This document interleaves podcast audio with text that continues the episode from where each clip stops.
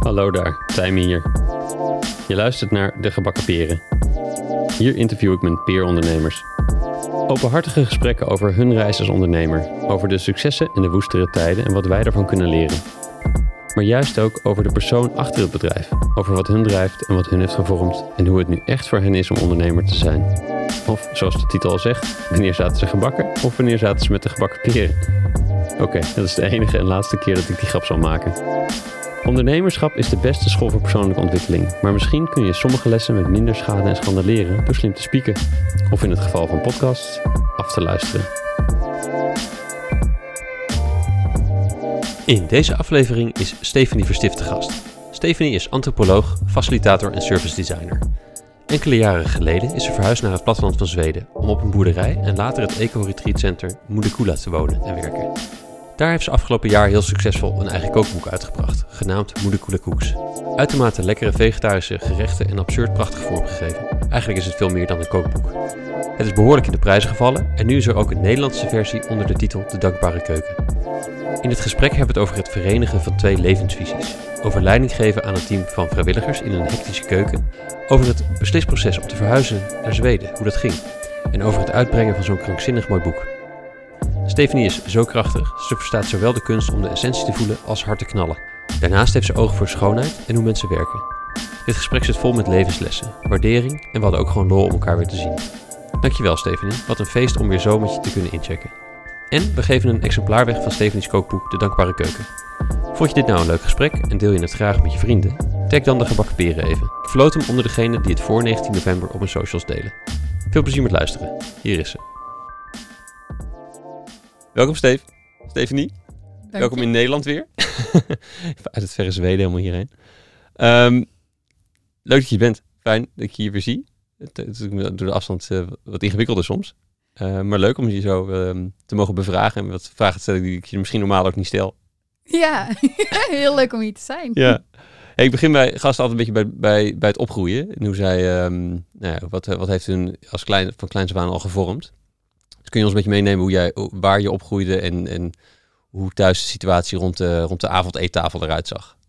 Aha. Um, ja. Mm, ik, groei, ik ben geboren in Den Bosch. Uh, maar wij zijn best wel snel naar Rosmalen verhuisd. Dus echt meer zo'n klein dorpje, soort van.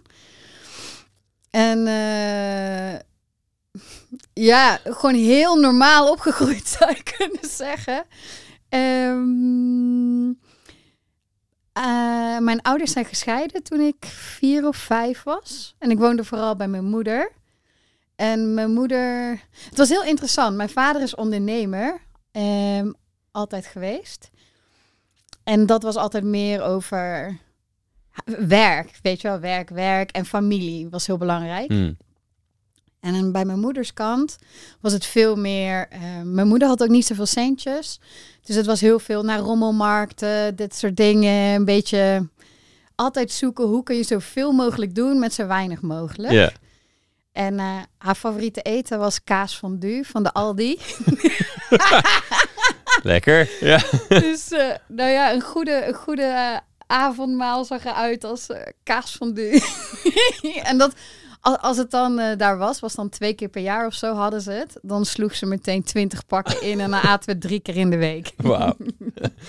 dus jij, maar jij hopte van op jonge leeftijd eigenlijk tussen die twee werelden een beetje in zo. Mm, precies. Twee andere werkelijkheden een beetje. Ja. En beide in Rosmalen, dat wel. Ja, ja ze hadden besloten om, uh, zolang ik jong was, dat ze dicht bij elkaar zouden blijven wonen. Ja. Ja. Wat deed je moeder? Mijn moeder was huisvrouw. Ja.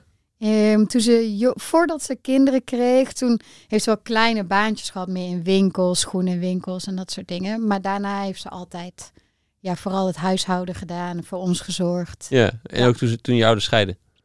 Ja, ook dat. Ze deed af en toe, eh, dat mocht natuurlijk niet, was dan zwart, ging ze schoonmaken bij mensen Ja, ja. of strijken, weet je wel zo. En, en waar, wat deed je vader? Wat onder, onder, ondernam hij? Ja, mijn vader is consultant. Ehm, vooral voor overheden. Veel voor het UWV. Eh, veel eh, het meten van, van de tijd. Hoe lang iets duurt. En dat dan helemaal analyseren en dingen. eh, efficiënter maken. Ja, Ja. ja. ja. en hoe was, jij, hoe was jij als kind? Hoe was ik als kind? Ehm, ik was een beetje eigenaardig, in zekere zin. Ik vond het helemaal niet leuk om met andere kinderen te spelen, heel lang. Dus dan kwamen ze, aan de kwamen ze aanbellen van... Stephanie, kom je buiten spelen? En dan zei ik altijd nee. Echt waar? Ja. ja. Nee, ja, zeker ook hoe het je kent. Nee. God. Ja, wat, wat grappig. Waar, waar, waar, Ja. waar, waar zat hem dat in? Ik vond het gewoon veel leuker om alleen te spelen. Ja. Nee, en ik had van die kleine huisjes, Polly Pockets, soort van. Daar bouwde ik dan hele steden mee en dierenvriendjes en weet ik het allemaal. En domino-stenen vond ik ook fantastisch. En dat moest dan allemaal ook dagen blijven staan. Ja, ja? Zo in de woonkamer, ja. Een enorme dominobaan. Ja, ja. Voorzichtig omheen lopen. Eh, dus, dus, dus veel je, je eigen spel creëren. Ja. Of eigen wereld creëren als, als kind. Ja. ja, ja.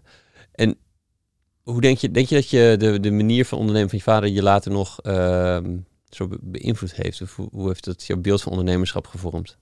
Mm, het is grappig dat ik zie echt allebei mijn ouders heel goed terug in wie ik nu ben. Allebei de uiterste soort van. Mm. Dus mijn vader is iemand. Ik vind het heel lastig om te stoppen met werken. En dat heb ik ook. Veel meer dan dat ik ooit dacht dat ik dat zou hebben. Ehm, dus altijd nog in de avond en de weekenden en nog dingen doordoen. En weer nieuwe projectjes. Hij is een beetje een serial entrepreneur ook. Ehm, dus dat zie ik wel terug in mezelf. En van mijn moeder is veel meer het je hart volgen. Het creatieve, schilderen. Mm.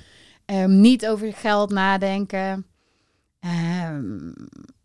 Ja, veel meer altijd het de vrijheid opzoeken, soort van. Maar je zegt niet over geld nadenken, maar ze hadden het niet breed. Dus ze moesten wel toch even mee bezig zijn. Hoe, of snap ik het niet helemaal goed dan? Ja, meer in de zin van niet je keuzes baseren op eh, hoeveel geld je ermee gaat Ja, ja, verdienen. ja. Want ze wist dat ze het ook met weinig kon. Ja. Ja. Ja, en ook voor haar was het altijd belangrijker om je hart te volgen dan... eh, en dan dat geld, dat kwam wel, weet je wel? ja. Ja. Was, het, was het voor jou in je... Nu, nu zeg je, ik herken mezelf in die twee uitersten en zo. Maar is, is dat, heeft het conflict nog... Is, dat ook nog geconflicteerd? Of is dat... Ja, ik denk dat het heel lang heel veel geconflict conflict heeft veroorzaakt innerlijk. Van eh, dat het het moeilijker maakte om keuzes te maken. Maar ik denk, op dit moment zie ik het meer als een voordeel om beide kanten te hebben. Want als je alleen maar één kant hebt, dan is het is echt een extreem. Dus of eh, je volgt niet je hart en je doet alleen maar wat wijs is en verstan verstandig vooral. Ja. Eh, maar je bent misschien niet helemaal blij met de dingen die je dan doet. En de andere kant is, ja, je doet precies helemaal hedonistisch waar je zin in hebt. Maar je maakt er verder echt een, eh, zootje van. Of je, je, je creëert ook een heleboel druk op jezelf wanneer je niet ook op de verstandige dingen let. Mm. Ja. Ja, dat kan, kan ik juist steunen. Ja. Maar dat, ja, precies. En, in, het begin- in het verleden heb je nog wel eens gewoon dan- maar toch het een van beide. eh, beide kanten trokken, dus dan wordt het een van beide. ja, ja, dan was het van of eh, ik geef al mijn spullen weg en ik ga de wereld rondreizen. of eh, ik word consultant bij dit en dit bedrijf en het gaat op die manier, weet je wel, zo. Ja, kom, Ja. ja. kom zo, ik, her- ja, ik herken het wel in je, in je- beide kanten in je, de beide kwaliteiten in je. Dus ik- wat ik ook bewonder. Misschien dat er zo meteen, ik denk dat het- dit- dit- deze lijn nog wel terugkomt in, in meerdere dingen die je gedaan hebt en zo. Ik ben nog even benieuwd gewoon hoe, ehm, dus, dus als kind zelf veel zelf spelen en, en later op school, hoe ging dat? Ja, later veranderde het wel. Toen vond ik het juist wel eh, heel leuk om ook met anderen eh, ja, dingen te doen. Ja, gewoon leuke dingen, op onderzoek uitgaan, de stad in, dansen, Mhm. projectjes. Ja, dus dat, dat, dat kwam later wel. Of echt van, van knikkerbanen graven, weet je wel. Ja, ja, ja. Tot, eh, ja. Was je veel buiten als kind? Op een gegeven moment wel. In, in het begin niet. Maar vanaf een jaar of zeven, acht, toen had ik buiten helemaal ontdekt. En Mm. toen eh, ja, was ik vaak de hort op. De hoort op. en, en hoe ging school jou af? Ja, goed. Ja. Wel, in zekere zin, leren was heel makkelijk voor mij. Eh, dat ging altijd goed. Maar ik hield niet van naar school gaan. Dus in die zin eh, was tegen? het altijd een struggle. Ja, niet zelf kunnen bepalen of zo wanneer ik dan ging en wat ik ging doen. Ehm, ik mocht ook heel vaak thuis blijven van mijn moeder. Hm. Die zei van, ach meid, blijf lekker thuis. Ik schrijf een briefje, weet je wel. Je bent ziek. Maar dat gebeurde stiekem heel vaak. Oh ja? ja, volgens mij waren de regels toen nog iets minder streng dan nu. Oh ja, ja, ja. Maar eh, ja, ik mocht van mijn moeder heel vaak thuis blijven. En dan gingen we gewoon een cake bakken of wat dan ook. Want mijn cijfers en al die dingen bleven toch wel goed gaan. Hmm. Ja. Ja, ja, ja, precies. Nee, ik zag volgens mij dat je ook wel goed bent afgestudeerd en zo. Je bent later, later gewoon gaan studeren? Ja. Ehm, ehm, hoe, hoe is dat proces gegaan van kiezen en wat dan? En de liberal arts gaan doen? Ja. Eh, Eh, ja, dat was echt een drama. de studie of het keuzeproces? het keuzeproces. Hmm. Ja. Nee, na de middelbare school was echt... Het einde van de middelbare school was een lastige tijd voor mij. Hm. Ik was heel erg aan het zoeken. Mm, wat ik wilde. Ja, allerlei dingen. Voor ik was een best een makkelijke puber, maar een hele lastige adolescent, zeg maar. Ja, ja. Het kwam allemaal later. En ehm, ik wist het absoluut niet. Ik wilde naar de toneelschool. Toen was ik aangenomen. Toen had ik besloten de dag van tevoren om toch maar niet te gaan. Toen had ik een ticket gekocht naar Azië. Toen ben ik toch ook maar niet gegaan. Oh, wauw. Ja, ja, ja. Eh, en toen uiteindelijk, met heel veel hulp van andere mensen, die zeiden: Meid, kies gewoon iets. Het maakt niet uit. Want je weet, zolang je het niet doet, weet je het niet. Hm. Ik denk dat dat een hele belangrijke les was voor mij. Dat ik altijd dacht dat ik van tevoren moest weten wat de juiste keus was. Maar eigenlijk juist door dingen te doen, kom je erachter wat bij je past. Ja. Kun je langzaam mee navigeren. Wat minder van dit, wat meer van dat, wat minder van dit. En daar was Liberal Arts and Sciences een hele mooie studie voor natuurlijk. Ja. Daar kun je kiezen welke vakken je wilt volgen. Ja, en, wel, en welke... Wat, nee, nog één keer eventjes. Wat, wat denk je dat het zo moeilijk maakte op, op dat moment? Mm, ik vond het. Aan de ene kant was er geen één vakgebied waarvan ik helemaal dacht: ja, hier wil ik meer over weten. En aan de andere kant waren er te veel verschillende onderwerpen die ik in zekere zin interessant vond. Ja. Ja, Ja, dus welke is het dan? Ja. welke is het dan? Mm. Ja. dat is liberal arts is een goede soort tussenweg, want dat is het allemaal een beetje. Ja, ja, precies. En ik had wel altijd een neiging richting filosofie. Dat Mm. sprak me altijd heel erg aan. Mm, en bij liberal arts, dat hoort wel bij ehm, de faculteit van, van ook waar filosofie ook in zit. Dus het, toen dacht ik, ik wilde geen filosoof worden, maar ik kon het dan wel stiekem een beetje meenemen. Ja, ja, ja precies. Ja. Ehm, en dat ging volgens mij wel eh, goed af. Tenminste, als ik er zo, ik, eh, dat heb ik nooit beseft, maar volgens mij ben je en, en daar en met je master naar cum laude afgestudeerd. Mm. Eh, dus dat, dat ging allemaal goed. Ehm, hoe vond je het uiteindelijk? Want je moest dus kiezen en, en, en hoe beviel het? Eh, ja. Ehm, ja. Ik vond, ik vond het... Nou ja, ik vond het allemaal heel spannend. Ik vond studeren heel eng. Wat maakt het eng? Ja, sociaal gezien vond ik het ook heel spannend om weer allemaal nieuwe mensen te leren kennen. En met deze studie zit je natuurlijk elke keer weer bij andere groepjes. Eh, in andere klassen. Ehm, sommige vakken vond ik ook helemaal niet leuk. En sommige vond ik juist hartstikke leuk. Dus ik denk, ik, het, ik herinner het me niet als de gelukkigste tijd in mijn leven. Maar ik herinner het me wel als een tijd waarin ik heel veel heb geleerd. Mm. Ja. En welke vakken trokken je interesse? Welke Mm, thema, welke vakgebieden? Ik vond, ehm, nou ja, culturele antropologie Mhm. vond ik wel het aller, aller, aller interessantst. Daar heb ik uiteindelijk ook mijn major in gedaan. En ben ik mee verder gegaan. Maar alles in die richting van antropologie, sociologie, filosofie, talenkunde. Die, die kant spreekt me het meeste aan. Ja. En het is, het is eigenlijk wel komisch, met, door die studie zo in te richten, heb je natuurlijk een soort van...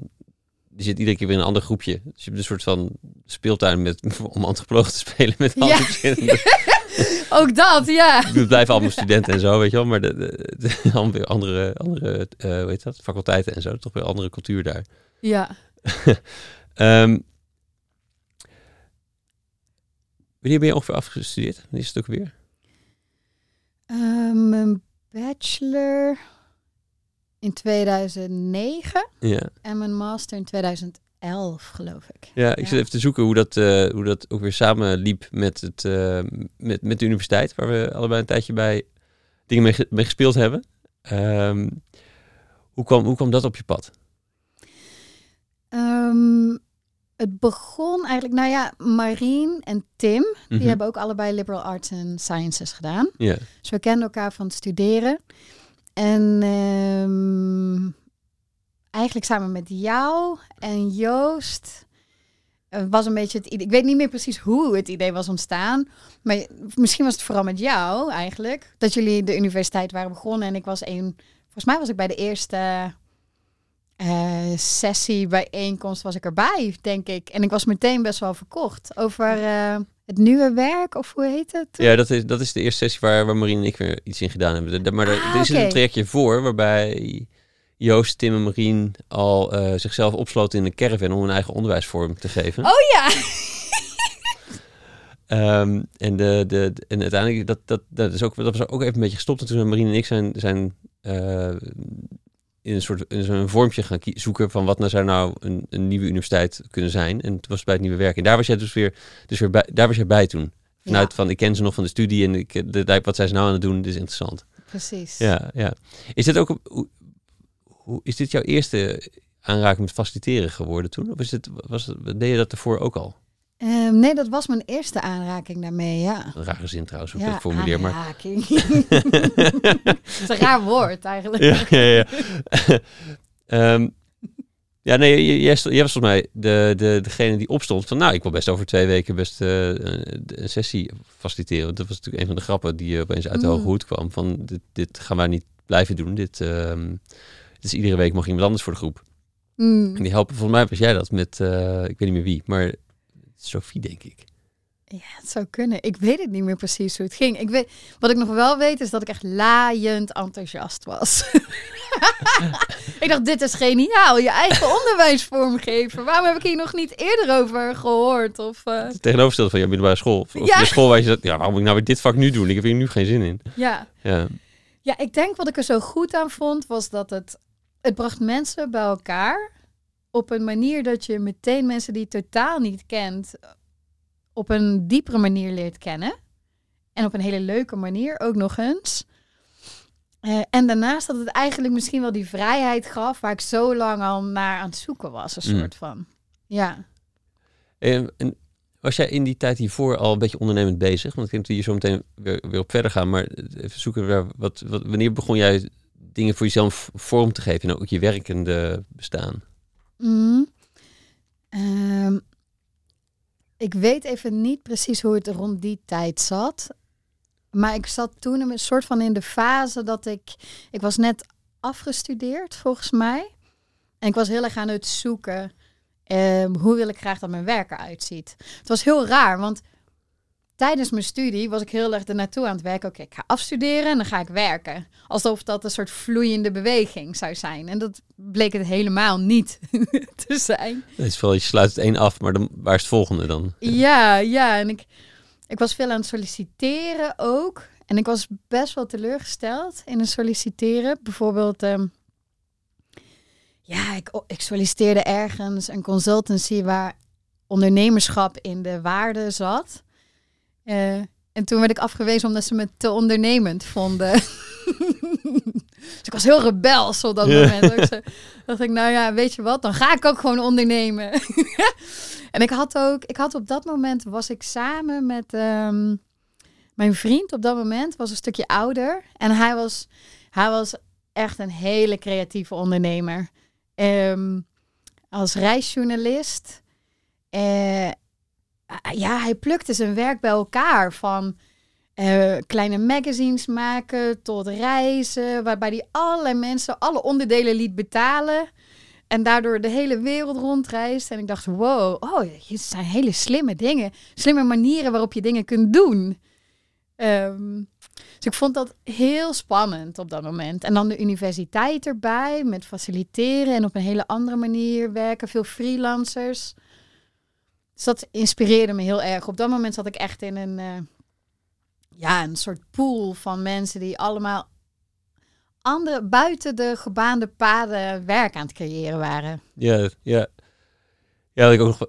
het- op- bij de universiteit waren natuurlijk ook gewoon veel mensen die ook wel gewoon een normale baan hadden. Maar die waren in ieder geval bezig om met proactief iets, iets vormgeven rondom ontwikkeling. Mhm. Eh, maar er waren ook inderdaad veel mensen die, die, die überhaupt al, dat, die, hele, die hele instelling overal op eh, door lieten eh, Mm. gaan. Dus er waren veel, veel, heel ondernemers was het eigenlijk qua, qua sfeer.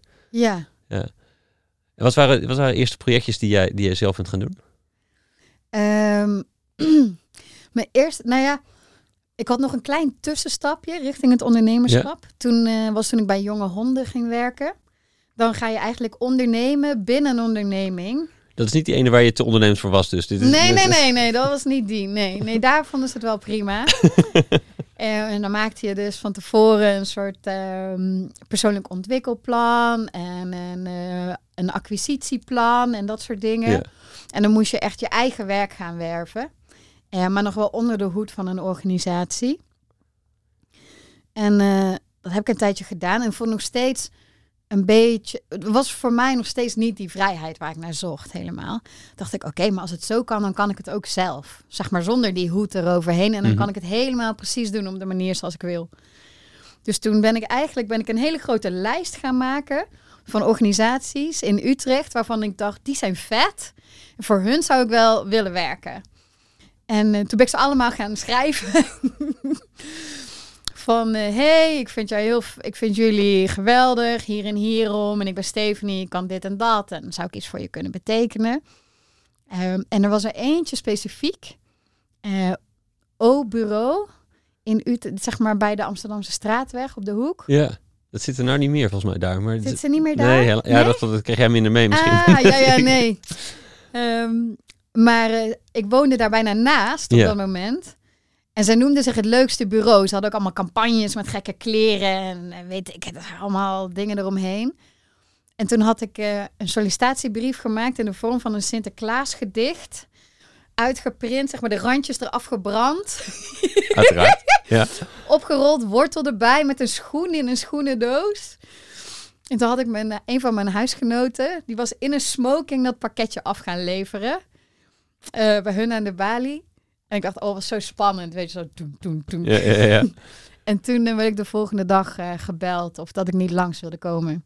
En dat was mijn eerste opdrachtgever Wat vet. die ik had. Wat ja. Mijn vriendin heeft iets soortgelijks gedaan bij, toen ze solliciteerde voor Stichting AAP. Toen heeft ze een vriend van haar gevraagd om in een enorm gorilla kostuum een enorme bak met bananen te bezorgen. Ja, dat, ja, dat, zit- dat zit dus op, op een soort van sollicitatiefora, komt ze nog wel eens als voorbeeld tegen. Dat is ook komisch. maar dat- ik wist niet dat jij dat ook zo had gedaan. nee, zo, dit is wel een goeie. Ja, ja, ja. En dat was een opdracht die ook echt beviel. Dit was, eh, ehm, Mm. Was super leuk. Ze waren bezig met visieontwikkeling en eh, zeg maar een soort drie plan. En toen mocht ik eigenlijk hun daarin faciliteren, zowel de, de eigenaren als eh, het hele team met z'n allen samen. Ja. Ja. En volgens mij ben jij onder, dus onder, de, onder de naam Stand-up Consultant de jaren daarna veel meer projecten gaan doen. Ja. Ehm, wat waren de dingen die je daaruit leerde? De dingen die ik daaruit leerde. Mm. Ja, oh, dat is een interessante vraag. Heel veel. Ik denk dat ik echt totaal onbenullig erin ben gestapt, weet je wel. Van ik dacht, ik ga nu gewoon werken. Maar je leert dat je, je leert eigenlijk als ondernemer, maar ik denk dat dat geen nieuws is, dat je van alle markten een klein beetje thuis moet zijn. Dus je moet en acquisitie plegen, nieuwe opdrachten binnenhalen. Je moet en heel goed in je inhoud zijn, want je eigenlijk je moet je kunnen onderscheiden van de rest. Mhm. Ehm, ja, ik werd goed in een website bouwen en eh, dat soort dingen. Eh, ik ontdekte ook dat ik dat als je één ding goed doet, dat er allerlei deuren open gaan naar andere mogelijkheden. Bijvoorbeeld, ik wilde me eigenlijk richten op facilitatie en organisatieverandering. Maar ik werd ook al heel snel gevraagd, bijvoorbeeld als dagvoorzitter. Of ineens kon ik ook eh, les gaan geven aan eh, de kunstacademie in Rotterdam. Dus er gingen allerlei, oeh, allerlei hele leuke mogelijkheden ontstonden er die ik van tevoren totaal niet had bedacht. Ja. ja. ja. En zitten die twee, twee werelden van het, het hedonisme en het werken, zit- komen die, hoe, hoe, liep het, hoe liep het met die twee uitersten in deze tijd? Ehm, ik denk dat. ehm, Ik denk eigenlijk, want ik zei, ik, ik, ik heb zelf het woord hedonisme genoemd natuurlijk. Maar ik ben zelf, ik ben zelf eigenlijk niet super hedonistisch eh, van aard, zou ik kunnen zeggen. Ik ben best wel, voor mij vind ik, ik vind het het allerbelangrijkste dat mijn werk betekenis heeft. Mm. En dat ik me vrij voel. Ja. Ja, die twee dingen. Dus bijvoorbeeld plezier of genot zoeken, dat doe ik eigenlijk niet zoveel. Maar die vrijheid zoeken en betekenis zoeken, dat is een soort van ja, beweging die altijd doorgaat. ja. Ja. Ehm, nou ben ik je vraag vergeten. Nee, ik zeg, dat, is, dat grappig, maar er komen dus twee andere waarden die, die, die niet per se één op één die, die, die twee oude werelden zijn. Eh, Van het eh, Mm. doe, doe wat je, wat je, waar, je, waar je blij van wordt en doe, doe wat gewoon gedaan moet worden of zo.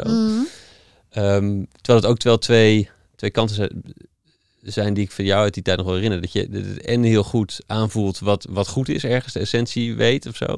Mm, maar ook eh, gemotiveerd, of hoe zeg je dat? Ehm, gedreven bent om het goed, goed te doen en, en, en, en, en, Mm. en actie te ondernemen, zeg maar. Dus die, die twee bij elkaar vond ik altijd heel sterk. Eh, maar er zit, er zit nog zit dus een onderhuidse... Nee, het moet op, op eigen manier vrijheid kunnen bepalen. ehm, en het moet wel betekenis hebben ook, ja. Mm. Ja. Ja. Mm. Ik zit trouwens... Je hebt in die tijd, heb je, volgens mij, je antropologie, facilitatie gingen we. Gingen, we, nou, we komen zo meteen misschien sowieso uitgebreider op Zweden. en hoe dat, hoe, dat, hoe dat kwam. Maar ook design thinking kwam erbij. En ik, ik ben gewoon benieuwd hoe dat vervolgens ook... ehm, jou beïnvloed heeft of jou ge- geleerd heeft hoe je vervolgens met, met eten, met eh, groepen bij elkaar brengen, ehm, natuur, eh, hoe, hoe, die, die, die, die brillen daar, daar ook je nu in helpen. Mhm, ja. Ehm, even denken. Het is, ehm, nou ja, mijn, mijn oorspronkelijke. Mm, Sorry, ik moet even zoeken hoor. Ja, ja. Zeg maar, mijn interesse is, ligt heel diep in het hoe, hoe functioneren mensen en hoe functioneren groepen. Mm. En daarin ben ik altijd ontzettend geïnteresseerd in hoe werkt eh, collectieve intelligentie, hoe werkt organisatie, hoe werkt macht, Ehm, hoe kun je mooie dingen creëren samen. Dat is uiteindelijk waar het om gaat. Ehm, en bij antropologie was meer het onderzoeken van hoe werkt groepsdynamiek. Of het nou vanuit religie of cultuur of een werkvloer of wat dan ook is, maakt niet uit. Elke groep kan het zijn, een familie kan het zijn. Daarna werd service design, dat ging meer over, oké, hoe kunnen we dit menselijke gedrag, hoe, wanneer we dat bestuderen, wat kunnen we daarvan leren voor eh, projecten, voor hulpverlening, voor het oplossen van maatschappelijke vraagstukken zoals honger of eh, Hmm. food waste of wat dan ook. Ehm, en hoe faciliteer je dan die mensen om dat dan voor elkaar te krijgen? Nou ja, die brillen soort van. Als je die meebrengt, eigenlijk overal waar je die brillen mee naartoe brengt, kunnen ze iets voor je betekenen, denk ik. En ik denk voor mij in, in Zweden, waar ik natuurlijk ook best wel veel met eten bezig ben geweest. En waar ik eigenlijk van out of the blue ineens chef werd van een keuken. ik bedoel, koken was tot dan toe altijd een hobby geweest. Ja. En dan ineens eh, moet je voor 300 mensen zorgen dat er een maaltijd klaar staat om eh 12 uur 's middags. Met 20 mensen, grotendeels vrijwilligers die nog nooit in de, echt in een professionele keuken hebben gestaan. Dan helpt die bril wel om die mensen te faciliteren, om zeg maar de space te zetten voor zoiets. Te zorgen dat de juiste mensen op de juiste plek eh, terechtkomen. Ja, ja. Dat denk ik. Mijn vraag komt eigenlijk te vroeg, dus merk ik. De... Sorry. Nee, nee, nee. nee. Eh, nee, nee, nee. Jij geeft een prachtig antwoord. Ik zit er nu alleen van, nu wil ik hierop door. Maar ik denk, ook, dit is helemaal niet logisch. Want we zitten nog... Want hè, dat, dat, dat, dat gekke Zweden komt zo uit de lucht vallen. Wij gingen natuurlijk Ja. in twee, als ik me, 2012, Ja. denk ik dat het ook voor jou de eerste keer was dat we die, die Art of Hosting training gingen volgen. Want we, met, met de universiteit die we net noemden, waren we veel bezig met faciliteren.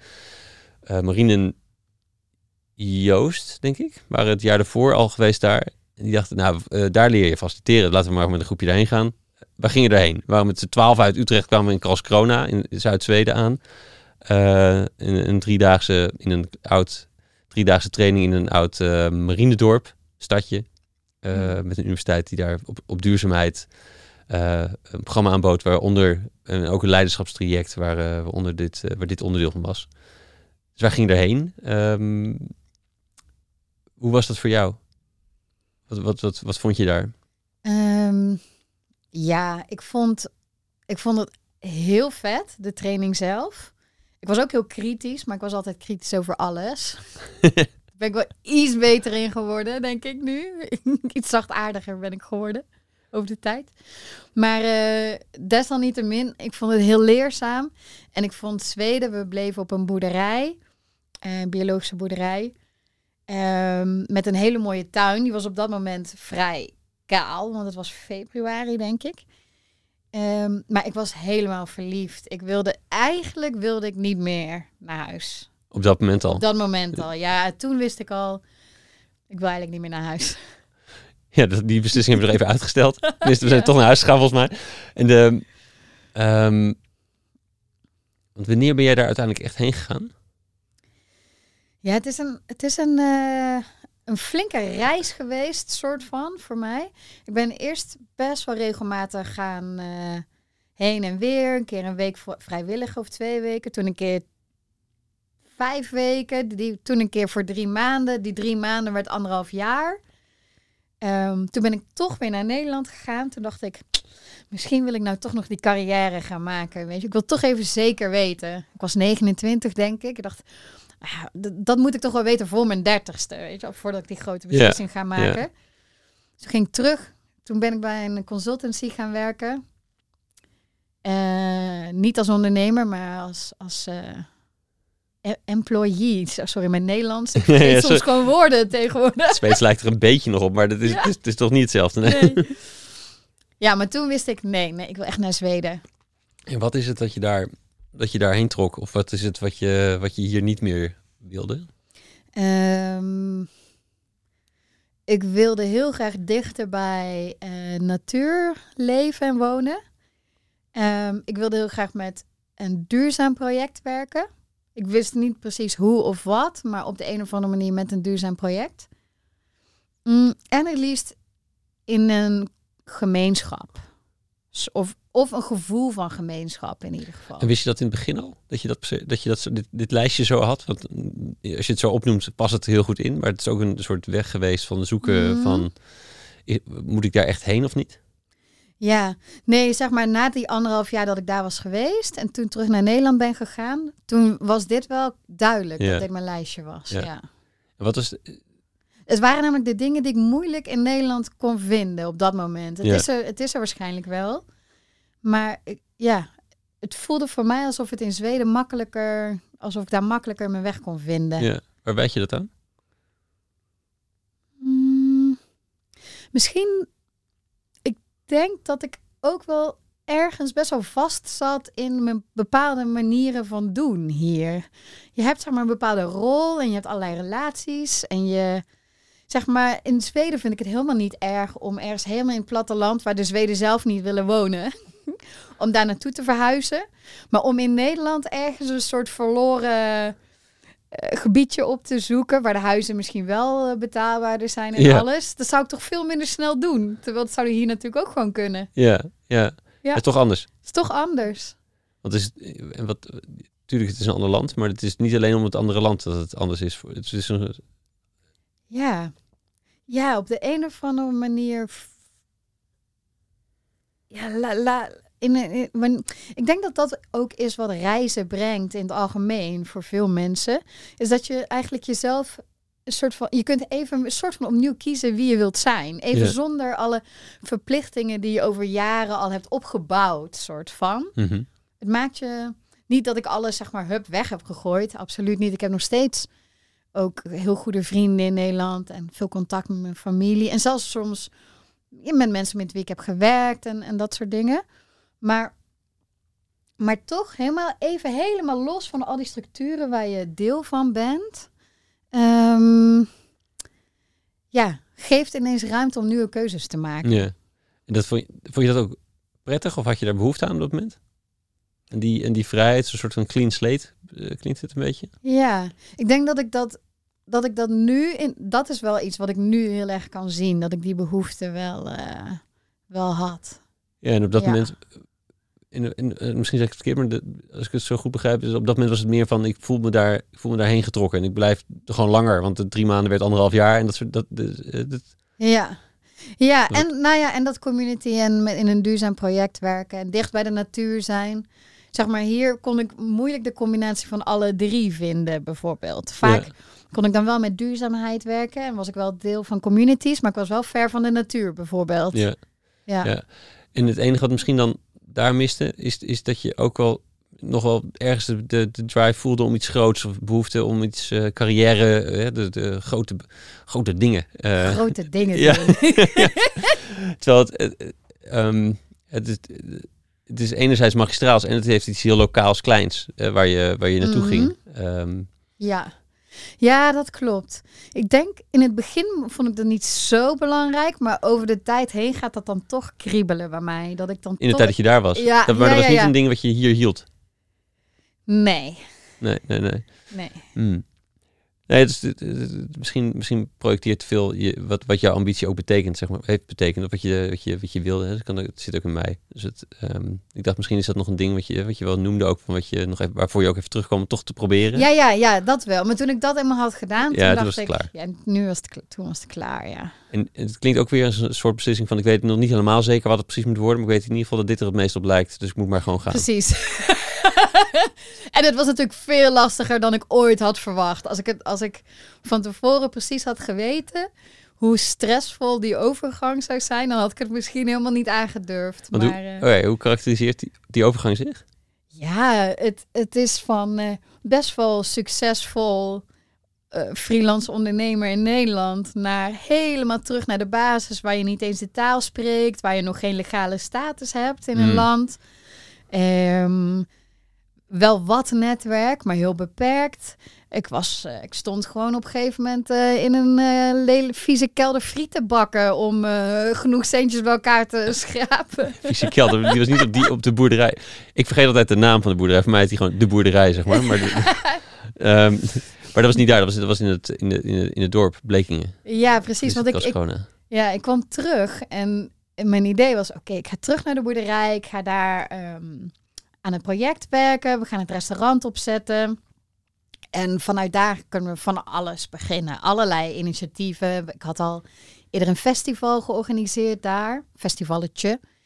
Ehm, maar toen viel de gemeenschap uit elkaar. Dus twee maanden nadat ik in, Neder- eh, Zweden was aangekomen, toen zeiden ze: Ja, sorry jongens, eh, ja, ga maar iets anders zoeken. Ja. En, dat was, dat, en dit is ehm, twee maanden nadat je echt dacht, ik ga, nu ga ik echt. Dus Ja. het was na al die, al, die, eh, al die eerdere periodes dat je daar gezeten had. Eh, en toen viel het uit elkaar, ja. ja, En toen? toen, eh, nou, toen moest ik heel hard nadenken. Want ik kan me ergens voorstellen nu? dat daar in Karlskrona had je nog iets van een connectie met die, met die universiteit en die, eh, die, dat MSLS-programma. Dus eh, oud, oud, oud podcastgasten. En dan kan ik refereren naar mensen die ik Mhm. gewoon ken als oud podcastgasten. Die MSLS ook gedaan hebben. Zoals Maaike en, en, en Freek zaten daar. Mhm. We hebben dat ooit gedaan. Ehm, dat gaf nog iets van houvast, kan ik me voorstellen. Tenminste, dat, dat- als ik er naar kijk van buitenaf, lijkt me dat een soort van lijntje wat, wat nog prettig is. Maar als, het, als die boerderij daar het niet kan zijn en je moet ergens anders heen, Mhm. wordt het wel spannend. Ja, ja, absoluut. Ik, nou, ik heb toen bedacht, ehm, oké, ik kan of terug naar Nederland, ehm, of ik kan nu gewoon ergens een kamer gaan huren en van daaruit gaan zoeken naar andere projecten binnen Zweden, werk of andere projecten. Ehm, dus ja, dat ben ik toen gaan doen. En dat heeft, het heeft ongeveer een jaar geduurd, anderhalf jaar voordat ik uiteindelijk op Mundukula terecht kwam en daar meer. eh, Je hebt een kamer in Karlskrona gehuurd volgens mij, hè? ja, ja. ja. En, wat, en hoe heeft die, wat heb je in die periode gedaan? Hoe is die zoektocht zich gevormd? Ehm, dat is wel leuk. Ik had van, eh, ik had van Tijmen en, en Marien en eh, Joost en Tim van de universiteit had ik een klein boekje gekregen van eh, de Open Masters, Aha. de Wayfinder Journal. Heel mooi reflectieboekje. Ehm, wat je eigenlijk kan helpen om je eigen leerweg te ontdekken. Wat je wilt leren en wat je wilt doen. En in die tijd ben ik toen heel veel in dat boekje gaan schrijven van... Oké, ik zit nu in Zweden, ik had allemaal ideeën, maar wat, wat wil ik nu echt? Laten we het nu even meer concreet gaan maken. En toen moest je, was er een opdracht waarbij je drie bergen eh, moest eh, maken en invullen wat de top van die drie bergen zou zijn. Mm. En eh, mijn bergen waren eh, Finding a Place to Call Home. Dus dat groene project met die gemeenschap. Het liefst ook met werk daaraan verbonden. Eh, mijn andere berg was officieel resident van Zweden worden. Het is toch wel een obstakel. Ja, dat is een obstakel met allerlei papieren en documenten en de taal leren en dat soort dingen. Mhm. En mijn derde was ehm, meer een soort creative exploration. Dus meer het ontwikkelen van creatieve kanten. Ik deed op dat moment shiatsu massage. Ik was veel aan het tekenen en schilderen. Is dat toen begonnen? Ik zat, dat, ik zat eerder al van, dat moet ik even vragen, want op een of andere manier heb jij een enorm oog voor esthetiek. Maar is dat, ben, je dat toen gaan, ben je toen gaan spelen en toen gaan doen en dat soort dingen? Of had je, deed je dat ervoor eigenlijk ook al? Ik denk, eigenlijk heb ik altijd heb ik het al heel leuk gevonden om te schilderen of tekenen of dansen. Of, het heeft elke keer weer verschillende vormen aangenomen, maar er is altijd wel iets wat ik Mm, ermee doe. mm. Ja. Dus- En dat was de derde berg, daar wilde je ook meer mee. Ja. Ja. Ja. Ja, grappig. Wat leuk dat, om te horen dat, eh, dat, dat, dat het boekje zo eh, is bekleven. Ehm, en, en, en wat ik mooi vind om te horen is dat het dus, het kan enerzijds voelen als van, oh, wat, heb, wat de fuck heb ik gedaan? Ik zit hier opeens in Zweden, die hele boerderij stopt met, eh met gemeenschapsspelen. En eh, ik zit hier nu in mijn kamertje in Karlskrona. Te huilen. Wat gewoon een soort in de winter volgens mij een vrij depressief dorp is. Wij kwamen er altijd toevallig in de eerste week dat het mooi weer was. Dus voor mij is dat altijd zonnig en, en schitterend. Maar dat is, in de winter is, natuurlijk, is, het, is dat gewoon een beetje gurig of zo. Dan zit je daar of zo. Ja. Wat ook voor veel mensen de, de, het besluit kan geven van... ik ga alweer terug, laat maar hangen. Dit was een slecht idee. Maar jij gaat, Mm. dacht, ik blijf hier zitten. Ik, ik, ik geef me de tijd om dit verder te, te onderzoeken. Ehm, eh, nou, dat vind ik wel knap. Ja, ja het, nou, ik heb heel vaak gedacht van moet ik niet gewoon terug naar Nederland gaan? Zou veel, dat zou zoveel oplossen, weet je wel? Zeker wanneer ik dan in die kelder stond, ah, dacht ik echt, echt, ben ik hiervoor nou naar Zweden gekomen? Ja. Maar toen dacht ik ook van, ehm, ja, ik ben wel met een reden naar Zweden gekomen. Ik kan niet nu zomaar opgeven. Mm. Als je terug Ja. gaat, was, het, was diezelfde reden bestond nog steeds. Precies, ik dacht als ik nu terug ga, dan lost het heel even wat op. Maar dan blijft die drang, die blijft gewoon steeds terugkomen.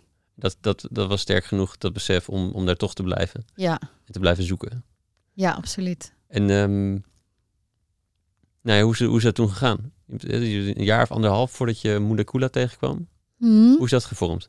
Hoe is dat gegaan? Mm, ik ben eigenlijk veel gaan rondreizen in Zweden. Verschillende projecten gaan opzoeken. Vooral als vrijwilliger. Een beetje workaway, roof-achtige dingen. Ehm, en dan via die plekken hoor je weer over andere plekken en zo. En uiteindelijk was ik via vrienden, ehm, die vertelden me over Mundekula. En ze hadden, ze hadden iemand nodig in de keuken om te, om te helpen. Ik dacht prima, is een leuke manier om ook die plek te leren kennen. Eh, het is beter dan frietbakken. het is beter dan frietbakken, inderdaad. En ik was daar ooit al één keer geweest. ehm, met eh, Henrik van de boerderij. Ja. Toen hadden we daar een keer kerstmis gevierd met Peter en Anne. De, de oprichters van Moendekula. Ehm dus ik was al één keer ooit in de winter geweest. Heel kort. Ja. En dus nu was het een mooie manier om daar nog een keer naartoe te gaan. En toen begon daar eigenlijk een beetje... Ja, wat te lopen. Ze hadden wel wat vaker mensen nodig. Dus dan kwam ik af en toe daar. Ja. Ja. En hoe is het uiteindelijk? Wat was de, het moment geweest dat je daar, dat je daar wat meer, dat je echt vol tijd daarin ging? Ehm, op een gegeven moment wilde de... Op een gegeven moment, op een gegeven moment. dat zeg ik heel vaak. Sorry. Podcast is een eh, vervelend middel om heel zelfbewust te worden. Excuus mensen. Ehm, ja, toen... ehm, nou ben ik je vraag kwijt. daar. nou ja, je, bent op, je ging van af en toe daarheen, dan ging, ging je, op een gegeven moment ben je daar helemaal heen Ah, verhuisd. Ja, de chef eh, die er toen was, die ging naar Engeland verhuizen. En toen zei ze, Stephanie, wil jij niet chef worden hier op Moendekula? En nog even, schets even, wat, hoe, hoe- hoeveel ervaring met, met koken voor groepen in de keuken had je toen? Je wel- Ik heb eh, tijdens mijn eh, studie, had ik vaak bijbaantjes in de horeca. Ja, Veel catering heb ik gedaan. Ehm, ook tijdens de middelbare school werkte ik voor een Italiaanse delicatesse plek. Ehm, ja, en ik, het was meer als bijbaantjes. Vaak voor vrienden deden catering als iemand jarig was of, of eh, zoiets. En ik hield wel heel erg van koken altijd. Mm. Ehm, en ik had op de boerderij had ik al wel veel gekookt voor het cafeetje wat er daar is. Maar Moendekula is wel, het is een retreat center. ja. Dus ehm, ja, het niveau zou, moet wel wat hoger liggen. Het zijn grotere groepen en dat soort dingen. Dus het was, ik vond het wel een hele leuke uitdaging, omdat koken is heel creatief. Maar je hebt daar echt, de, de, schaal gaat echt is omhoog opeens. Je hebt echt eh, tienduizenden mensen per, per seizoen of zo wat er langskomt. Ja, ja, niet tienduizenden, maar wel, ja, het is wel, de meeste maaltijden die we hebben gemaakt was 18.000. In één Per- seizoen? In een seizoen, ja. Wauw, 18.000. Ja. Ja. Dus je hebt dan echt, maar je moet dus, eh, net met een groep, die zei net al, met een groep vrijwilligers, eh, of, grotendeels vrijwilligers, eh, opeens voor 300 man een maaltijd maken. Je moet wel Ja. graag om 12 uur daar staan ook. Ja. hoe, de, hoe, hoe, hoe vloog je dat aan? Ehm, nou, ik was heel erg zenuwachtig. Ja, Kijk, meestal ben ik ben een beetje net als Pipi Langkous. Een soort van, ik heb het nog nooit gedaan, dus ik denk dat ik het wel kan. Ja. Weet je wel, zo die houding. Ik dacht, oh ja, nee, dat is wel vet. Ik ga het gewoon doen. En, maar toen, toen uiteindelijk echt die grote groepen kwamen, toen merkte ik wel van, oké, now it's really on. ja. en toen? En toen, ehm, nou ja, kijk, ik heb me dubbel en dwars, ik, heb- ik heb me bijna doodgewerkt dat jaar, sowieso. Ehm, hele steile leercurve. Proberen rustig te blijven. Ik denk dat dat het allerbelangrijkste is. Ik denk dat als ik iets heb geleerd in de keuken, dan is het no matter what, proberen rustig te blijven. Want Hmm. uiteindelijk ben, moet jij iedereen dragen. Dus als, als jij eh, hem gaat eh, flippen, soort van, dan weet niemand meer wat ze Nee. moeten doen. Of Nee. dan wordt het een heel vervelende plek om te zijn.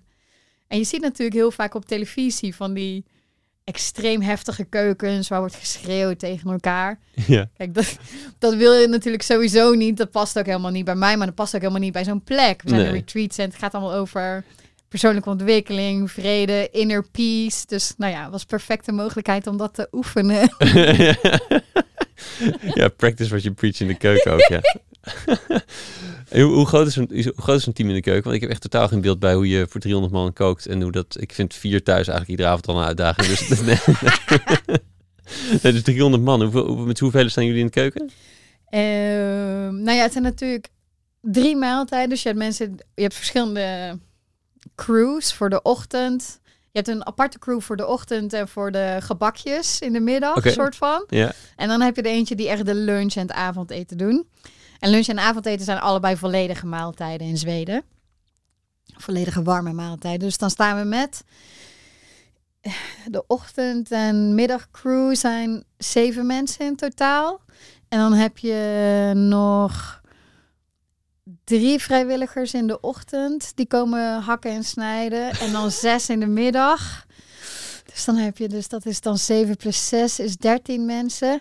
En dan heb je ook nog mensen die je moet aansturen die eh, komen afwassen. En dat zijn Mhm. er ook nog een stuk of 10 per dag. Ja. Ja, een flink team. ja. En zijn, maar zijn het grotendeels vrijwilligers? Allemaal? Of? Mm, daarvan zijn er misschien, van al die mensen zijn er misschien vier betaald. Ja, ja. Ja. ja, precies. En, en, en hoe zorg je dat die vrijwilligers dat, dat, dat je die, dat die daar nou ja, toch met hetzelfde doel staan en dat die er net zo betrouwbaar in zitten als, ehm, als die betaalde krachten? Nou ja, daarvoor heb je altijd extra vrijwilligers, omdat je nooit weet wie er komen. Oh ja, lekker om rustig te blijven. Geen idee hoeveel er, hoeveel er zo te staan. Nee, maar zeg maar, als je er eigenlijk drie nodig hebt, is het het beste om er vier of vijf in te plannen. Want Right. één of twee, die werken misschien iets minder goed. Of die, ja, wat dan ook.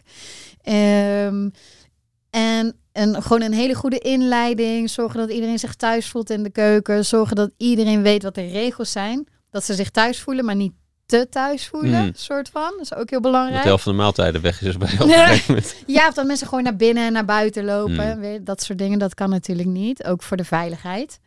Ehm, dat mensen zich gewaardeerd voelen. Ontzettend belangrijk. Dat de juiste mensen op de juiste plek staan.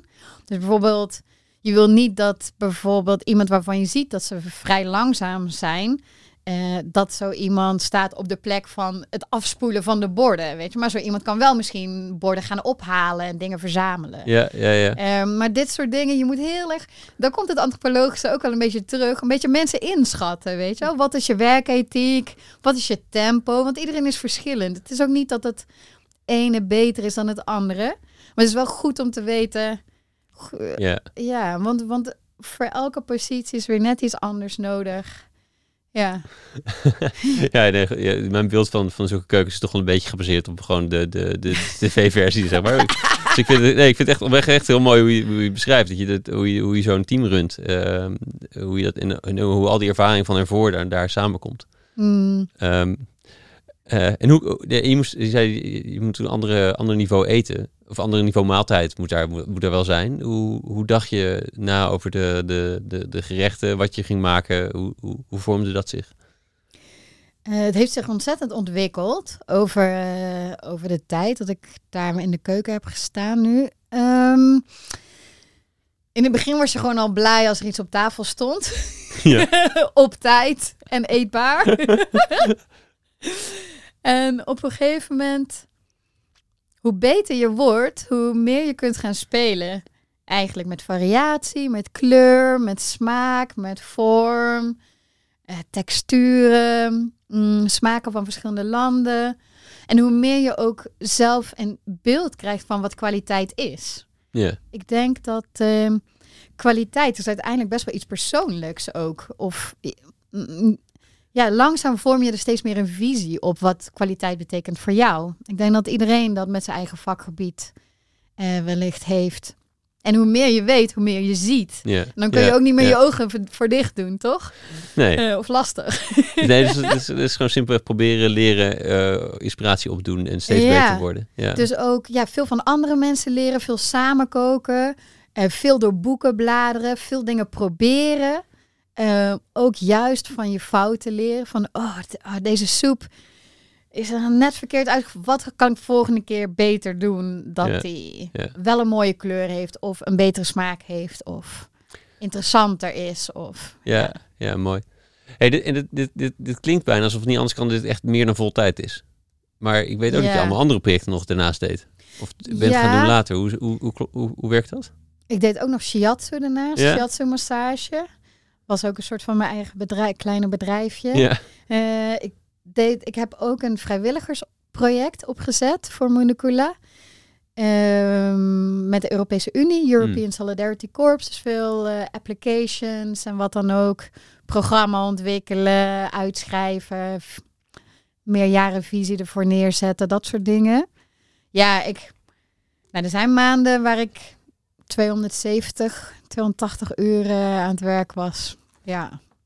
Op een gegeven moment was het ook niet leuk meer hoor. Ik, aan de ene kant, ja, het is zo dubbel. Zo, dus ook een beetje. Aan de ene kant kan ik het met trots zeggen. Oh, 270 uur gewerkt Ja. deze maand. En aan kan- de andere kant werd ik 's ochtends wakker en ik had geen gevoel meer in mijn vingers. En dat, dat je echt denkt: oké, nu, nu hè, dan kan het je wel een kick geven op de een of andere manier. Maar het is eigenlijk niet gezond meer. En ik heb ook geen privéleven meer. En eh, dus, dus het is.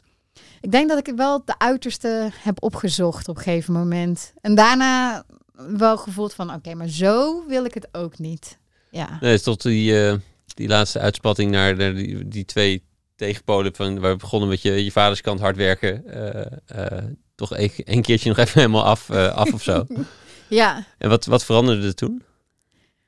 Hmm, ik denk, ik denk dat het voor mij belangrijk is om niet te vergeten dat ook, eh, hoe heet het, om ook ehm, sociale doelen te hebben of relatiedoelen te hebben. Of, Mm. Het klinkt heel erg saai dat je dat moet formuleren voor jezelf, maar ik merk dat als ik het niet doe, dat ik het zonder te veel over na te denken dat het bij mij heel erg op de achtergrond kan raken. Mm. Omdat ik gewoon zo gefocust ben op andere dingen. Niet omdat ik het niet belangrijk vind, maar omdat ik het omdat ik er niet bewust tijd vrij voor maakte. En dat doe ik nu veel meer. Ja. Ja. Nou, het lijkt... Ja, ik snap de connotatie dat het saai zou zijn. Het lijkt mij een beetje wat je eerder beschreef, ook dat dat ehm, het tussen... Nou ja, weer, weer hoe je moeder het beschreef, van doe wat je leuk vindt. En maar, maar het is toch wel fijn als dat ook door die kwaliteit van je vaders, die vaderskant gesteund is door... Nou, eh, regel het ook goed. Ja, Eh, ja, ja, ja. Dat, dat- als je altijd maar doet wat je, waar, je, waar je trek op zin in hebt, dan ga je dus vrij misschien een kant op die, die een bepaalde andere kant wat verwaarloost. Mhm. Eh, die wat meer het lange termijn niet per se altijd eh, leuk in het moment waar je zin in hebt, eh, maar wel Mhm. belangrijk. Ja. ja, dus het is, het is ook misschien gewoon slim jezelf kennen en er slim mee omgaan. En, dat, Mhm. en dat, dat daar, maar daar wat planmatiger in omgaan, dat, dat hielp ook die kant wat, wat steviger voor jezelf te maken of zo.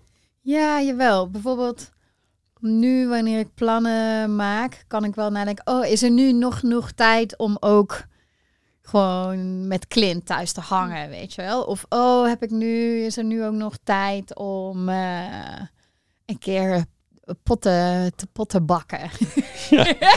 potten te bakken. weer zo'n zo'n esthetiek hobby, of ze creëren hobby, die dan ook weer zo lekker plat kan worden. Ja, pottenbakken. Potten bakken. Ja. nou ja, slim. En mooi. Bedoel ik, ja. Ehm, en toen kwam er opeens een plannetje om een boek te maken. Was dat, was dat, was dat de bedoeling? Ehm, nou, er waren heel veel mensen die bij Moenekula kwamen eten. En die zeiden van, eh, oh, heb je een recept? Of heb je een boek?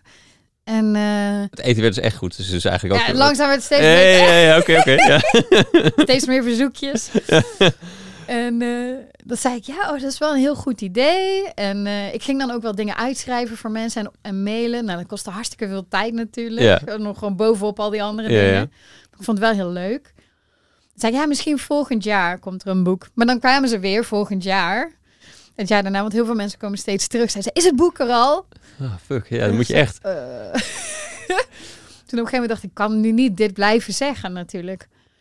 En ik had ook gedacht ehm, dat ik op een gegeven moment wel langzaam weer een nieuwe stap wilde maken. Mm. Ehm, wellicht binnen Moendekula of buiten Moendekula, maar om niet meer fulltime in de keuken te staan. Ja, Toen dacht ik, een boek is natuurlijk wel een hele mooie manier om alle kennis die ik in deze tijd heb opgedaan, om die te bundelen. En een soort van, ja, een soort van deze, deze eh, tijd samen te vatten en tastbaar te maken Ja. en te delen met anderen.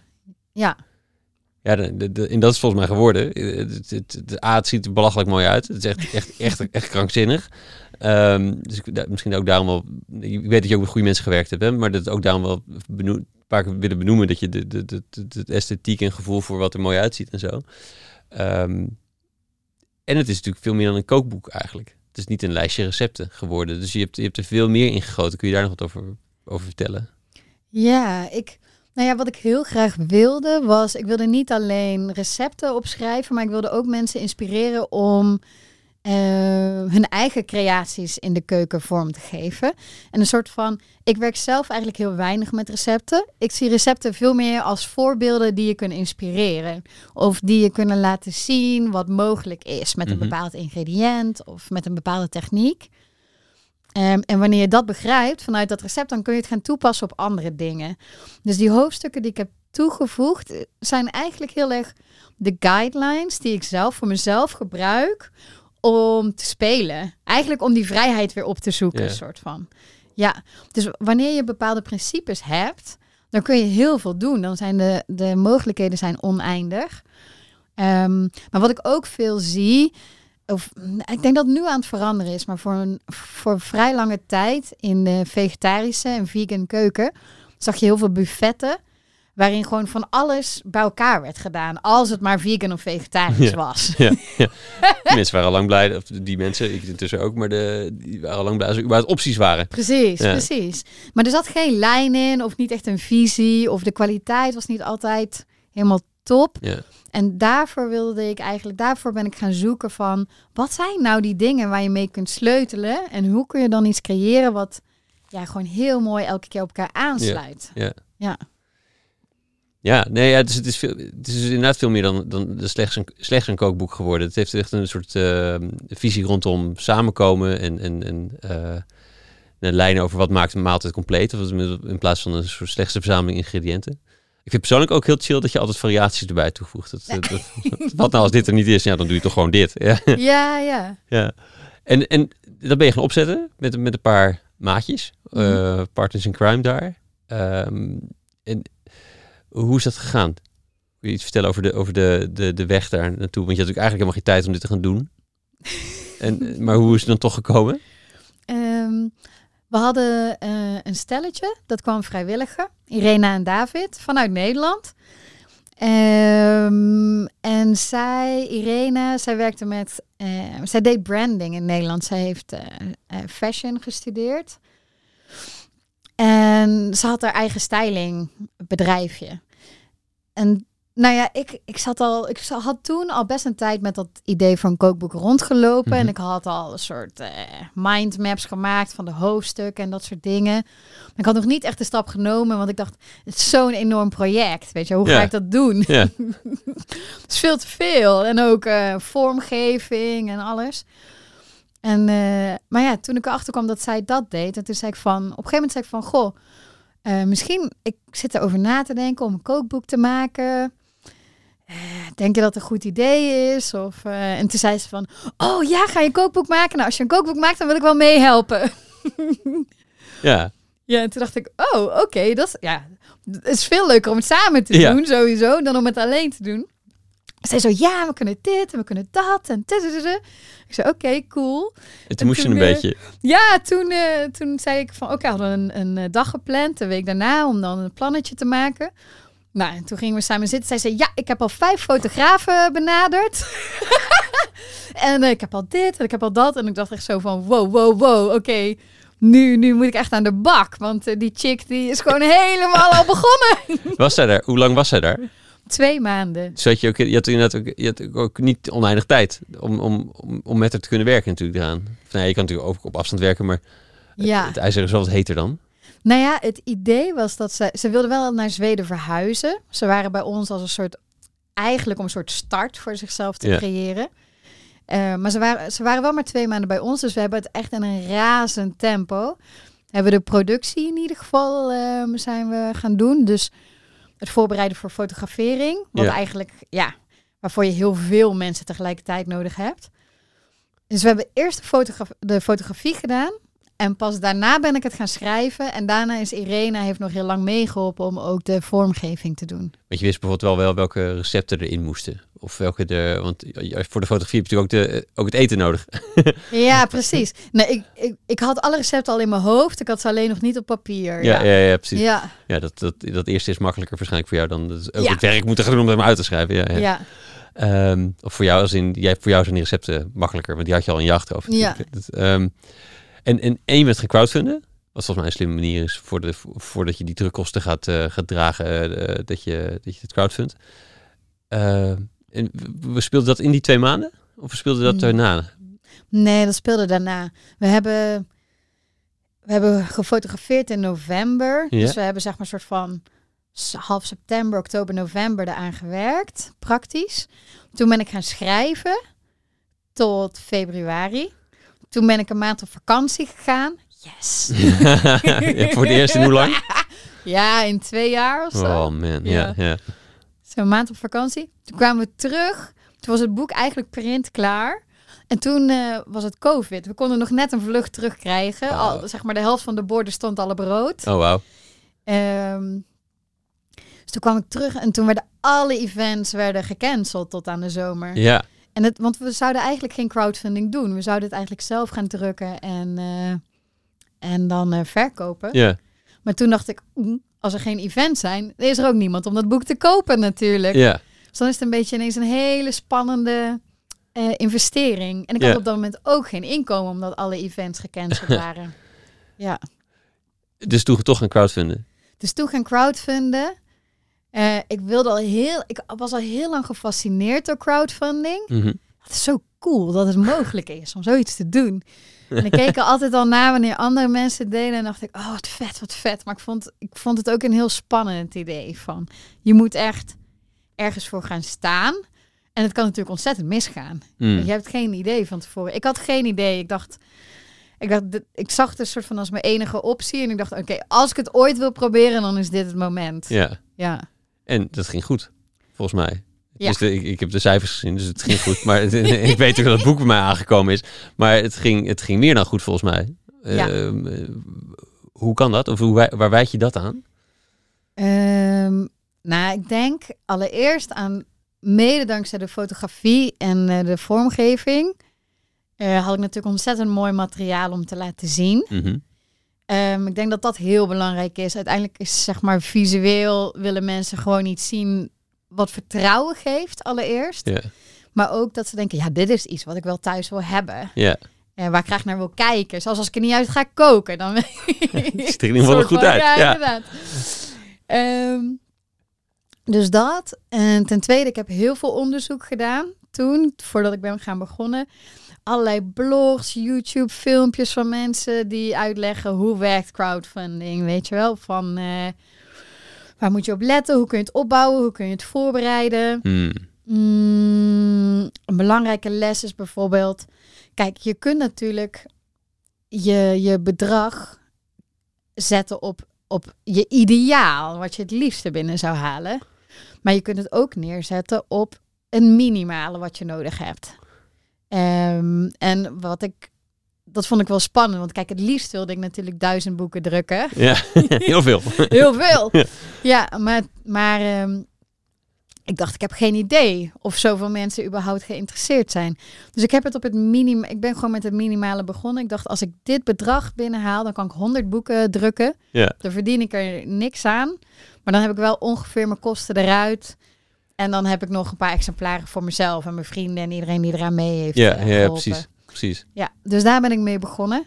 En ja, de venijnig is altijd, als je je bedrag niet haalt, dan heb je het niet. Zeg maar. Dus dan- Precies. dus in die zin is het ook slimmer, ja. En je kon Ja. er overheen. Je kon ook gewoon meer boeken Je mag er overheen, absoluut. ja. Ja. En het is ook blijkbaar statistisch gezien zo dat de kans is veel groter dat wanneer je het eenmaal gehaald hebt, dat je dan verder door kunt Mm. schieten, dan wanneer je een maand lang probeert naar die eindstreep te werken. Want dan denken mensen, misschien is het niet zo'n goed project, want ze hebben het nog steeds niet gehaald. Ja, ja, precies. Het is een soort psychologisch Ja, want die 100% dingetje. zegt alleen voor jou iets, wat het eigenlijk betekent. De rest Ja. ziet het wat minder, ja.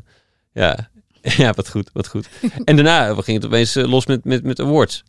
Dus ik vind de categorisering van de awards heel grappig trouwens. Het, het, beste kookboek vanuit een hotel vind ik heel leuk. Maar je had er nog eentje geloof ik. Dus Ja, beste vegetarisch kookboek Zweden. kijk. Ja, beste hotelkookboek in de wereld. Ja joh. Ah!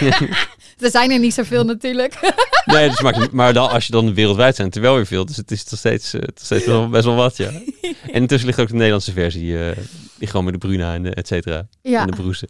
ja inderdaad. Ja, wat vet. Wat vet.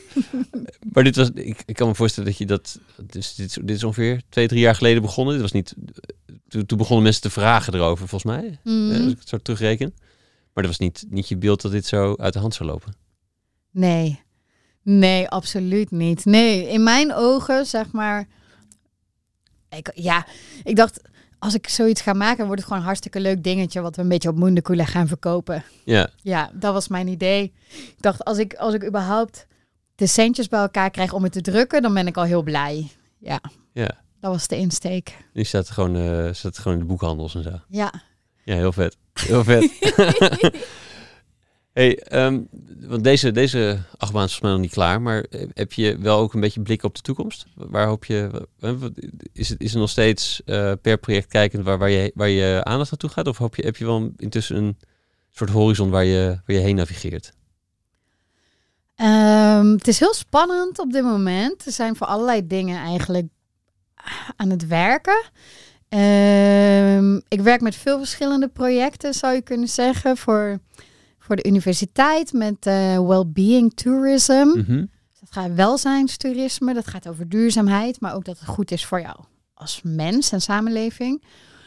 Mm, dat is meer educa- educatief materiaal maken. Ik ben ook meer met marketing bezig, zeg maar filmproducties en fotografieproductie. Ehm, En met Mundukula zijn we op dit moment aan het kijken of Mundukula in een sticht of een Mundukula of we het in een stichting om kunnen zetten. Ja. En dit is heel spannend. Het is, het is op dit moment een vereniging en een bedrijf. Ja. Ehm, maar een stichting zou maken dat het echt wordt vastgelegd voor de toekomst. Ja. Die plek. Dat je er een soort van voor altijd dingen kunt doen met duurzaamheid, persoonlijke ontwikkeling, eh, creativiteit en een soort vrede, mindfulness. Dat zijn zeg maar, dat is zeg maar de core. En ehm, dat is wel iets waar ik me graag voor in wil zetten en wil kijken eh, wat we daarmee kunnen doen. Dus daar ben ik op dit moment ben, ik- ben ik dat aan het onderzoeken. Ik vind het heel spannend. Wordt waarschijnlijk ook een hele grote crowdfunding als, eh, als we dat gaan doen. Dus eh, ja, wie weet. de, de broeit van alles, maar het kan nu nog alle kanten op. Ja, en, en, en eigenlijk ben je hetzelfde motto. Als in niet, niet per se één stip waar je heen probeert te, te klauteren, maar duidelijk van wel- welke dingen om- in je omgeving tre- trek je je nu. Ja, Zo zie ja. Ja. Ik denk ehm, eigenlijk... ehm, nee, ik heb eigenlijk nooit een stip. Nee. Nee. Ik heb vaak, veel vaker een ver- soort van vertrekpunt. Ja, Een soort van. ehm, of als het een stip is, is het een hele vage stip. Want ik geloof bijvoorbeeld, hè, bijvoorbeeld voordat ik naar Zweden ging, eh, dacht ik, ik zou zo graag een opdracht willen waarmee ik nog even gewoon kan zorgen dat ik een stabiele basis heb voordat ik vertrek. Hè? Dat Hmm. ik niet meteen financiële stress heb of wat dan ook. Ehm, ja, dat zou echt heel mooi zijn. En toen ging er een paar weken overheen en ineens zo, zo ploep, ploep, komen er zo wat mogelijkheden op. En die, wat precies ook in die tijd paste en precies, maar ik had helemaal niet bedacht waar of hoe of wat dan ook. Maar dat is veel vaker hoe ik het doe. Ik bedenk meer van in het grotere geheel, wat zou nu echt geweldig zijn als zou gebeuren. Of hè, wat zou mooi zijn en dan kijken van welke mogelijkheden er Mm. zo boven komen drijven. ja, ja, ja. ja. Maar Wat hoe mooi. het er precies uit moet zien, dat, dat eh, ontvouwt zich meestal pas later. Ja, ja. Hey, ehm, terugkijkend op die... Want ik heb het idee dat, tenminste dat is van buitenaf misschien, maar dat het nu heel veel op zijn plek valt en zo. En dat het ook, ook een beetje... Het zijn verschillende fases van, van zoeken geweest ook. Ehm, wat denk je dat belangrijk is geweest in die, in die periode om daar een soort doorheen te navigeren? Eh, ja, met, de, met, met blik van nu. Mm. Mm. Ik denk eh, vertrouwen. Ja, ik denk heel vaak op momenten dat je er aan het zoeken bent, of dat je even denkt van, wow, oké, nu gaat het helemaal niet zoals ik het wil. En ik denk dat dat één keer in de zo, dat gebeurt best vaak. Ja, Dat je weer zo'n periode hebt dat je denkt, het gaat even helemaal niet zoals ik het graag wil. Ehm, is ook geduld en vertrouwen dat dingen echt wel op zijn plek komen. Want het, het is, als, ja, als ik iets soort van heb geleerd tot nu toe, is dat wanneer je vanuit die houding in het leven staat, Hm. dan gebeurt dat ook. Eh, of dan zorg je dat het ook die, weet je wel, dan, maar vloeiend, zonder dingen per se eh, af te of op te eisen of te forceren. Of, want ik, daar geloof ik niet zo in dat dat werkt. Maar gewoon kalm blijven en rustig blijven werken Zoals in het- de richting. Zoals in de keuken. Ja, zoals in de keuken, ja. En hoe, maar hoe, hoe maak je dat vertrouwen ook een, een, een zuiver vertrouwen? In plaats van dat je zegt, nee, nee, ik moet vertrouwen hebben. En dat je dan, dit geloof je het nog niet, maar dan, dan, dan kan je het doen alsof misschien. Maar Eh, loslaten, denk ik. Ja, zeg maar heel losjes vasthouden. En loslaten is misschien te veel, maar je dromen en je doelen heel losjes vasthouden. hmm. Ja. En hoe doe je dat in de praktijk? Mm, ik denk door de verop door wat ik wat ik vaak doe is wel heel hard werken voor mijn doelen, maar ook vanaf het begin te omarmen dat het misschien anders kan lopen. Ja, Dus ehm, zeg maar, ja, ik denk, ik denk dat dat zeg maar van tevoren al accepteren dat dingen misschien heel anders kunnen zijn. Maar dat, dat dat je niet tegen te laten houden om iets te beginnen of iets te doen. ja, ja. Ja. Mooi. En dat dat ook, ook accepteren dat dat het leven niet minder mooi maakt, bijvoorbeeld. Of dat, dat ehm, ik denk dat dat, dat is denk ik ook belangrijk. Dat eigenlijk het leven is altijd goed. Een soort van al die doelen en ambities en dingen die we hebben. is allemaal leuk. is allemaal extra. Uiteindelijk gaat het daar niet om. Het is een soort sp- creatief speelveld. Wat, ons- wat je een beetje bezighoudt. Ik vind het ook lastig om het niet te doen. Want ik vind het gewoon veel te leuk. Ja, ja, Uiteindelijk natuurlijk is het een speelveld. ja. En of het plaatje wat je had nou uitkomt of niet, het blijft, dan wordt het iets anders. Maar dat maakt, dan was het plaatje gewoon, het klopte niet met de werkelijkheid. Ja. Precies. Hmm, mooi. Ik heb een beetje richting ehm, richting afronding gaan. Ik heb nog een paar vragen die, waarvan ik al gewaarschuwd had. die zouden komen. Ehm, ik ben benieuwd of, of terugkijkend ook op die reis. Zijn er wat, wat, je hebt natuurlijk een paar verschillende plekken waarvanuit je ondernomen hebt. Maar wat heeft jou geholpen in qua ecosysteem waar je toen in zat? Of ehm, om, nou, om dingen te kunnen doen, of dingen te kunnen neerzetten? Wat is belangrijk geweest in die eh, ecosystemen voor jou? Mm, ik denk welke mensen of, of netwerken ik ook tegenkom en wat ze ook doen, of het nou art of hosting is of service design of wat dan ook. Ik probeer overal te kijken, wat doen ze heel erg goed? Hmm. Wat kan ik hiervan leren? Hoe vullen ze elkaar aan? Wat is de kracht van deze en wat is de, de weakness? En ook te zien wat kan ik waar het beste inzetten. Ehm, en ik, daar, al, ja, wat ik ook tegenkom, wel, of welke persoonlijkheidstest of wat. Er zit altijd wel iets in waarvan je denkt, dit is interessant om mee te nemen. Hmm. Ja. En hoe, en hoe hebben dingen in jouw omgeving jou geholpen? Ehm, ik denk dat, ja, pff, ik denk een heleboel, eigenlijk een heleboel dingen, emotionele lessen, sociale lessen. Mm, is vooral, heb ik zoveel van mijn vrienden, mijn familie, alle, alle dingen die gewoon, ja, een beter mens worden eigenlijk. alle, alle mensen om je heen helpen je om elke keer weer een beter mens te worden. Meer gebalanceerd vrediger, vriendelijker, gevender, al die dingen. Ben absoluut helemaal nog niet eh, waar ik zou willen zijn misschien, maar je hele leven lang maken mensen om je heen, als je het toestaat, kunnen Ja. mensen om je heen je beter maken. ja, mooi. Mooi. En nog een paar laatste dingen. We zijn- Dit is zo mooi afsluiten, dus eigenlijk moet ik dan niks meer zeggen. Maar nu op de knop. Nu op de knop. Ik kan toch niet laten om te vragen wat, wat dingen, ehm, dingen die jou inspireren. Dat kunnen van boeken tot docu's, tot films, tot, tot muziek of activiteiten eh, die, die jou geïnspireerd hebben, die je, die je graag deelt. Hmm. Eh, ik vond dit zo'n moeilijke vraag, Tijmen, want dan moet ik weer kiezen natuurlijk. ik hou niet van ja, kiezen. Ja, ja, ja. Maar eh, Dus wordt een lijst van 20. nee. Oh, nee, maar eh, ehm, het is misschien een beetje ongebruikelijk voor deze podcast. Maar eigenlijk waar ik meteen aan moest denken, het boekje wat ik mijn hele leven al met me meezeul, is eh, De Kleine Prins. Ah, Ehm, ja, vind ik gewoon zo'n mooi boekje. Er zitten zoveel wijze dingen in. En eh, lieve dingen. hmm. Dus daar word ik altijd heel blij van. Ehm, en daarnaast eh, dacht ik aan het boek van Rutger Bregman, Humankind. Ja. Of eh, wat is de Nederlandse titel? De meeste mensen deugen.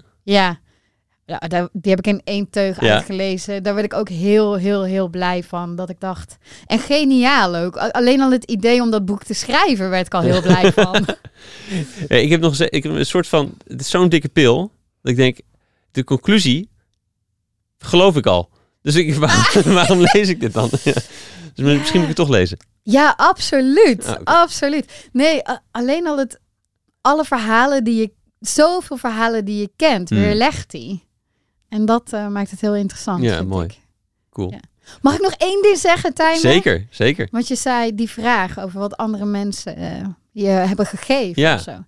En ik denk, als het gaat over bijna, als ik denk over alle goede dingen in mijn leven, eh, die zijn me gegeven. En ik denk, ja, voor mij is dat echt altijd heel belangrijk. Of was dat een heel mooi inzicht wat ik op een gegeven moment had. Dat eigenlijk al het goede in mijn leven, dat is niet iets wat ik heb verworven of heb verdiend of heb gecreëerd of wat dan ook. Maar dat heb je alleen maar bij de gratie Hmm. dat andere mensen het aan jou geven. Ja. En dan wordt het allemaal nog veel mooier.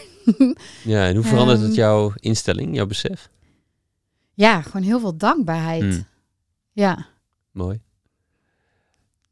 Jij bedankt. Ja, jij bedankt. voor, nee, nee, ja. Voor, ehm, nee, ik vind het, ik vind het eh, en een prachtig verhaal. Ik vind je een prachtig mens. Dus dat, dat, dat is daarvoor bedankt. Ehm, ik, ik heb genoeg dingen gezegd tijdens het gesprek, volgens mij, van dingen die ik super knap aan je vind. Ehm, van, en, en ik heb denk tijdens het gesprek nog wel een paar keer gehoord over hoe fucking hard werken het ook allemaal is en zo. Dus dat, die kant ook nog wat meer.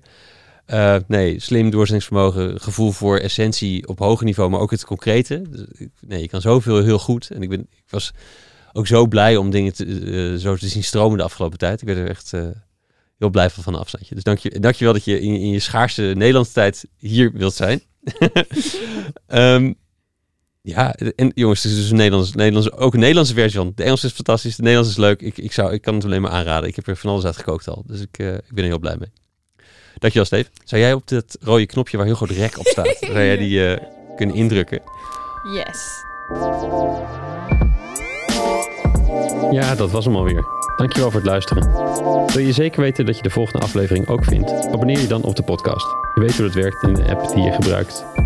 Weet ook dat ik van alle afleveringen uitgebreide show notes met de lessen en de links uit het interview maak.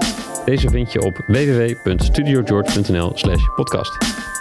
En ik ben heel benieuwd hoe je het gesprek vond. Waar kon je geen genoeg van krijgen of waar zou je meer van willen horen tijdens de gesprekken?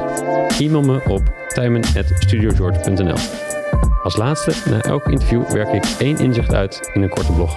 Die stuur ik met liefde naar je inbox, gepaard met wat links die me inspireerden die week. Meld je aan voor dit Espresso Shot strategie op www.studiogeorge.nl slash shots of strategy. Allemaal aan elkaar. Heb een goede dag en tot de volgende. Thank you.